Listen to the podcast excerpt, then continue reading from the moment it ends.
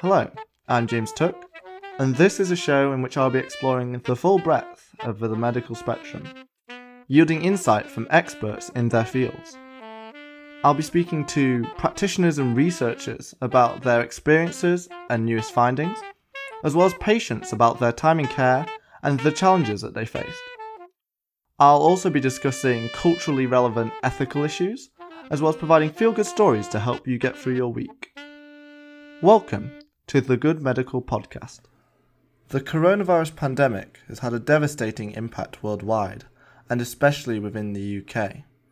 As of July the 15th, when this interview was recorded, the death toll from COVID 19 stood at 45,053. As we enter the fourth month of lockdown within the UK, measures are beginning to ease, but the threat of COVID still feels very real. From early on in the outbreak, a discrepancy became very clear in the impact that the disease was having on BAME populations and communities. Of NHS worker deaths, 95% were from minority ethnic backgrounds. Although socioeconomic factors and the presence of comorbidities in these communities were clear contributors, they were not enough to explain the difference alone. As a result, there are currently several ongoing studies that will hopefully yield further information on the factor that is affecting these populations. Today I'll be speaking to Professor Iqbal Singh, OBE, a specialist in older adult care who is also the chair of the BAME Forum within the GMC. He has been an active speaker on the unequal impact of several diseases within the UK on the BAME community as well as the need for more targeted healthcare communication with these communities so that mortalities and morbidities can be reduced. Today we'll be discussing an article he wrote proposing a risk assessment measure as well as future improvements in the way that we communicate about disease and lifestyle changes so that we can reduce this discrepancy in the COVID impact. I will also be speaking to him about his specialty in older adult care and the advances that he has brought about through establishing CESOP, the Centre of Excellence for the Safety of Older Patients. He has been using this platform to educate and instill confidence in healthcare professionals when working with older adults to establish treating plans, as well as ensuring comfort and safety for those patients. Hello, Iqbal. Hi. How are you? I'm fine, thanks, James. Good. So, we're going to be speaking today about mainly the disproportionate impact of COVID 19, and then we're going to be talking about your specialty of caring for older adults, something you've been involved in for the best part of the past 30 years, and you've set up CESOP, the Centre of Excellence for the Safety of Older People. Let's firstly start with COVID 19 and a statistic that keeps coming back is this disproportionate impact of the disease on BAME populations as well as different genders and older adults. Would you be able to tell us about that discrepancy and how it's come about? Yeah, thanks very much. Yeah, it's really, really important because COVID 19 generally has had a huge, devastating impact with over 45,000 deaths in UK and devastating impact nationally and internationally. But in some communities, it has had a much more serious impact. And BAME communities have been involved much more in terms of both the susceptibility to the virus and the complications that have arisen. So it's definitely a very important point that we understand why we are getting this disproportionate impact. But even more importantly, we then have a plan as to what needs to be done and what can be done. Yes, and we'll come to that plan in a second. Something that's important that you mentioned there is the increase in susceptibility and actual severity of symptoms. So there's a, a disproportion not only in mortalities, but also in the infection rate and how fast it's spreading through these communities. So, moving on to that, would you be able to describe some of the reasons why the disease is disproportionately affecting BAME groups as well as older groups, different genders? I think what we are finding out, the huge number of studies, and in UK, the ONS data, the HSJ surveys telling us that BAME communities and BAME key workers, BAME healthcare workforce, doctors, nurses, physios, they are all getting affected at a much greater rate. But it's also telling us that the number of deaths in BAME communities is much more. In the doctors, as you know, about 95% of, unfortunately, the medical deaths have been in BAME communities. Whereas in the general population, there are certain groups who seem to show a preponderance of mortality. That is the Black population, then the Asian population, the Bangladeshi population, the Indian population, all of them showing higher levels of mortality. We know that there are certain factors which are linked to this disproportionate impact, but we definitely don't have very clear evidence in terms of why this is happening apart from many of the known factors. We know, for instance, that the, risk of comorbidities in BAME populations is higher, the risk of diabetes, the risk of hypertension, the risk of obesity, and all these factors make it more likely the risk of sickle cell disease or traits. And then we know of the socio-economic factors we know of the link between BAME communities and deprivation and levels of employment.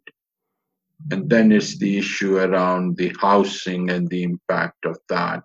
The greater number, that's based on the census, BAME living in multi generational households and therefore putting them at greater risk. But what we also know is that if we take out all the socio-economic factors, we take out all the medical comorbidities, and we also take out the risks of age and gender, we are finding that people over the age of 70 much more likely to get and much more likely to unfortunately die and in gender terms, you know, the risk in the male compared to the female. And if we take all these risks out, there is still a gap that cannot be explained by all the factors we know. So we have some idea what the other factors may be, but we don't have evidence. And that is why that's what we need the research on. Yes. And I think that's quite interesting is there is still this not quite known element to this discrepancy between the effect on BAME populations and other groups. It was interesting that you mentioned there the effect of socioeconomic factors and overcrowding causing greater spread rates, infection rates within certain communities. So let's move on to tackling this problem or things that need to be put in place to help reduce this risk. You have presented a risk assessment or help to present a risk assessment form that needs to be adapted for assessing COVID patients or patients who are at risk of it. Would you like to talk about that? So, till we understand the reasons for this high levels of risk, until we understand the reasons for the higher mortality amongst BAME communities, we have to do what is possible we obviously need research to understand. And if we found out that there was a certain particular factor that was making the BME more susceptible, then we would address that. But here the issue is that till we find that, we need to see what we can do. And if we do a risk assessment and we therefore protect people from the virus infection or the virus morbidity and mortality, then we would have done something. So, what we have suggested is that there is a risk assessment that puts people in categories. It puts them in low risk category, moderate risk, or high risk category. And those that are high risk have adjustments. We are talking of doctors and nurses, that those who are high risk, then we protect them from direct exposure, say, to patients who may be coronavirus patients, or we make sure that the PPE they have is at a level that it protects them. So it is specific action to risk assess patients because we know the factors that if people get them, the mortality is higher. So we know that age, we know the gender, we know the comorbidities. So what we do is that those people who are more likely to die if they get the virus, we do a risk assessment and protect them.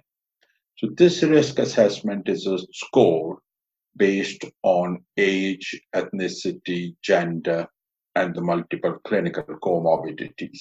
And if you score higher in this, then you would be in the high risk group, which would mean that you need some work adjustments. If you score moderate, then you would need work adjustments within the moderate group. And if you are low risk, then you don't need any work adjustments. A bit like the over 70s, we knew that these over 70 population has a huge chance of mortality if they get. So we shielded them. So it was very similar that if you had, say, a 68 year old who had all the comorbidities, so we actually made, therefore, end up developing a risk score or a COVID risk age score. Something quite interesting about what you mentioned there is obviously we had this shielding scheme for the the over 70s group, the population that were going to be affected. And this did extend to certain comorbidities that you have mentioned already diabetes, hypertension, cancer patients. But I don't believe, and I'll check with you on this, does it extend to including BAME populations or being part of a BAME community as a risk factor, the current shielding procedure? No, the shielding procedure, which started in March, was age dependent and some comorbidities which were disease dependent. It did not have either gender or ethnicity. No. But the risk assessment tool that's being used now has both gender and ethnicity. And that's a really important adaptation as we've learned more about the disease and its effect on these communities that we adapt the measures that we're taking. So, short term, this risk assessment tool is what you think is key for helping working populations from any of these at risk groups or people out in the community. Moving into the future, following on from this, and who knows how long we'll be living in a world where we have yeah. coronavirus measures, there are some other key issues you highlighted in access to health information or the way in which we communicate health information to BAME communities. And this might be to do with clashing with cultural or religious values as well as the way in which they behave risk wise. So, would you be able to elaborate on that and what we could do better? I think we have known for some time about the high levels of disease like diabetes and heart disease in the British Asian community and the risks from that but we haven't been able to influence lifestyles with diet, with nutrition, with exercise, uh, by the way we have given the messages or the messaging in relation to public health has not been effective. So it's very important that we, as a part of this COVID strategy for COVID and the rest of inequality strategy, we are able to come up with a very effective public health messaging system that is able to influence the BME communities, that they recognize it as something that is for their benefit, developed in partnership with BME communities and delivered in partnership with BME communities. But just in addition to the messaging in terms of what we need, so we need research into the susceptibility of BME communities to the virus, and we need research to the reasons for increased mortality. And as we are all aware, there are a number of research projects that have been commissioned by NIHR, and therefore it's a 12 month time span period to report. So hopefully within 12 months we will have that. We don't know how much of the coronavirus we will still have as well. No. And the importance of this research, though, it goes beyond COVID 19 and however long it may last and however long we might be caught up in it. This information on messaging and communication and how we can better educate or inform these communities is really translational into reducing comorbidities or any other disease that disproportionately affects those communities. Exactly. And a large focus at the moment has been, apart from this disproportionate impact, we've all been waiting on vaccine studies. I think in America, one of the vaccine trials today reached the final trial stage. And that's been a lot of the focus. But has there been anything else that needs looking at within the world of medicine regarding the COVID circumstances? Anything that you think has been maybe not as focused on? So I think there are four key areas that we need we need to look at susceptibility of people. We need to look at the virulence. Is it differently virulent? Then we need to look at communication and messaging.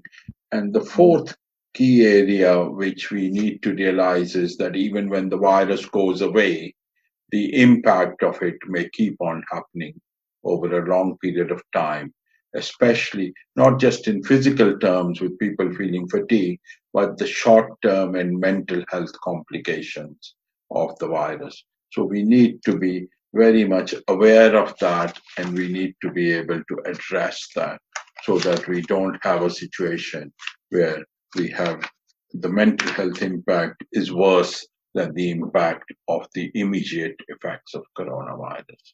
So we need a strategy for that, and we need to make sure that we have arrangements for that. Yes, but it'd be very interesting to see an analysis of lockdown measures, which are obviously very necessary and important in preventing the spread of the virus. But side effect of that is the effect it has on mental health of the reduced socializing and environments that people might be kept in. So it'd be really interesting to see going forward some respect and focus on the mental health effects of the COVID 19 scenario. Yeah, definitely. Let's move on to what is your specialty and your main has been your main line of work for quite some time, which has been care for the older population. Is something I find particularly interesting because the population of the UK, as well as the whole world, has over the past century began to live a lot longer and life expectancies have gone pretty much through the roof. So, even in the time you've been working, what changes have you seen in the aging population and what challenges does this bring about? So, I think the biggest change, as you say, is the demographic change that we are all living longer. For instance, in UK, a 70 year old has a further life expectancy of between 12 to 14 years. So that's quite a significant amount of number of years. The challenge over the years and the challenge of this demographic population is how to make sure that people live longer, but they live healthier as well, and they live as independent as possible with whatever support is needed. And the other biggest challenge in care of older people at the moment, or as we say, the most problematic expression of human aging is frailty. So, how do we make sure that we address and we decrease the frailty in every older person's lifetime? And how we make sure that there are two areas we take there's the young age, and then we say the age which is disability free, and then the age which is with disability. And the challenge for us is to make sure that the age that is disability free becomes longer and longer, and the age of disability becomes shorter and shorter. Indeed. And I think this highlights a difference in the way older adult care is looked at compared to maybe the rest of the world of medicine, in that most doctors, when you're treating a patient, you'll be looking to extend their life expectancy, ensure that they are going to survive a long time against whatever illness because they are normally quite young and otherwise healthy. But when looking at the older population, it's more of a balancing act and ensuring that they get to live obviously as long as possible, but that those years that they live are good quality life years. And I guess that's something that's transitioned quite a lot in the way we've looked at older adult care. Have you found there's been more of a shift?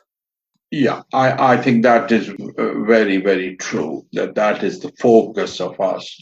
That people live longer, but they live. So we have living well, and they also age well. So of course, everybody has to age, but it is making sure that people live well and age well.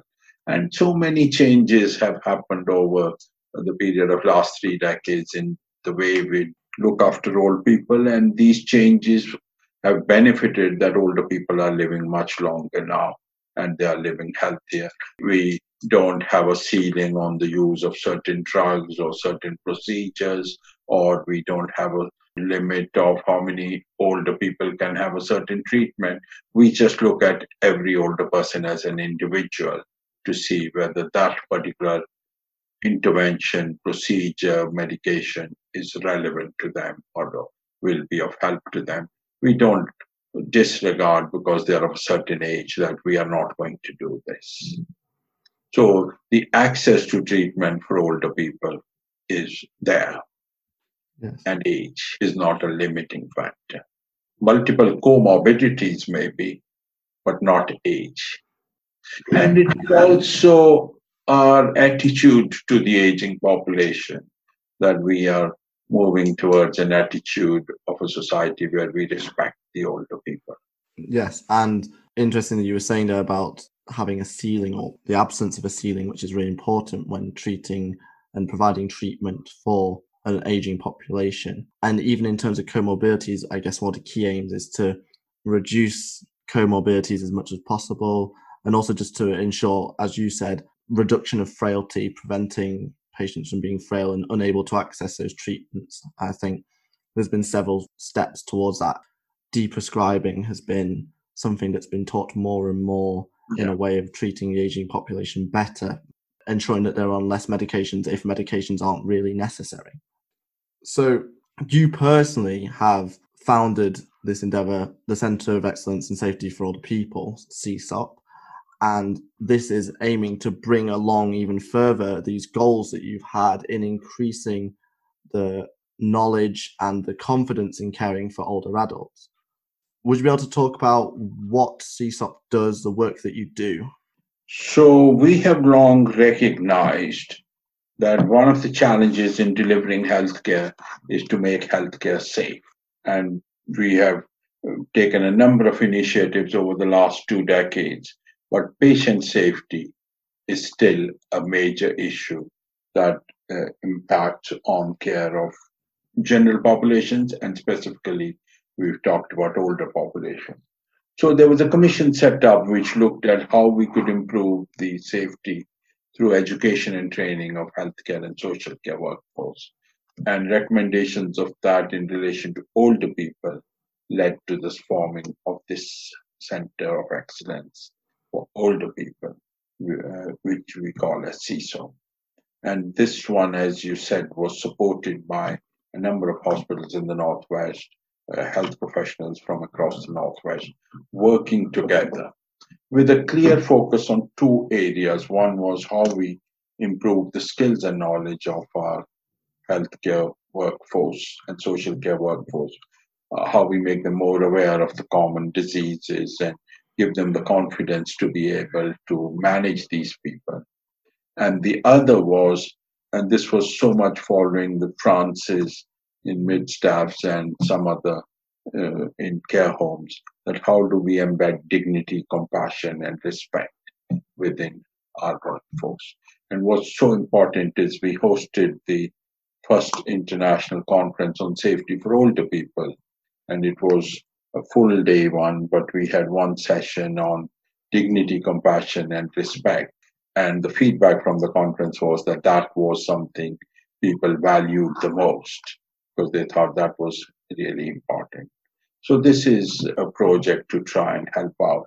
But the other thing we have been doing in the COVID is recognizing what we were talking about issues around frailty and how we prevent it is how working with GPs we make sure that while older people were being shielded, they were doing good exercise, attending to their nutritional needs, looking at their medications and GPs reviewing them, and looking at their mental health and well being with the areas where there was the biggest injury of impact.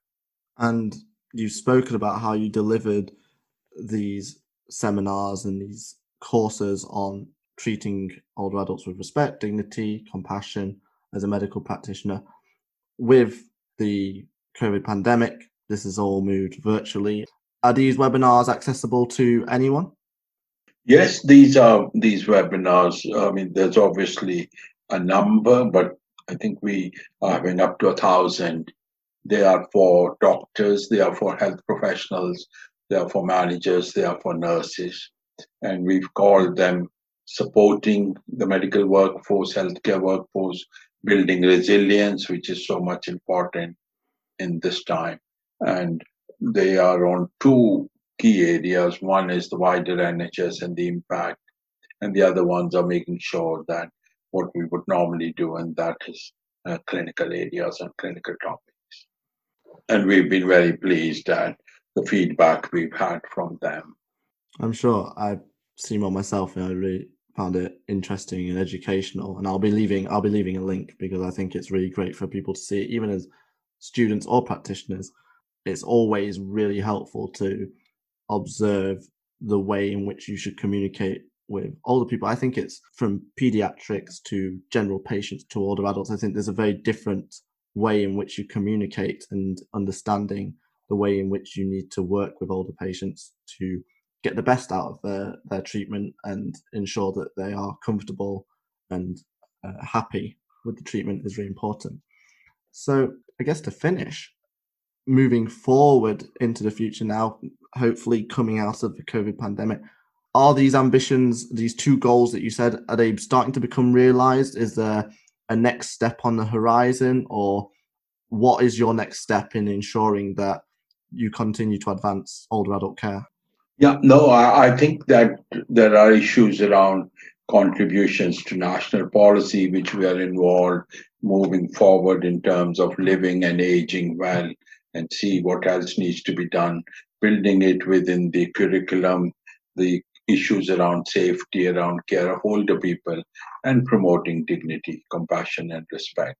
And we are moving forward, and we're quite hopeful that with all the opportunities we have, we will have a much more professional healthcare workforce. I'm sure that's to everyone's benefit.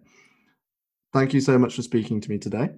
It's been really great to hear about a topic so relevant right now in terms of the disproportion of specifically COVID 19. But I think, as we said, this extends to many other diseases, this discrepancy in certain communities, and how we work as a society and as healthcare professionals to target those groups and speak to those groups better and reduce that risk. And also speak about older adult care. It's been really interesting to hear your thoughts, how you've seen it change. And I wish you all the best for the future. I'm sure CESOP is a, a fantastic centre and it seems like there's many more advances to come. So thank you very much. Yeah, and thank you, James. That's really good. And keep up the great, good work that you're doing. Thank you. Thank you very much. Goodbye. Bye.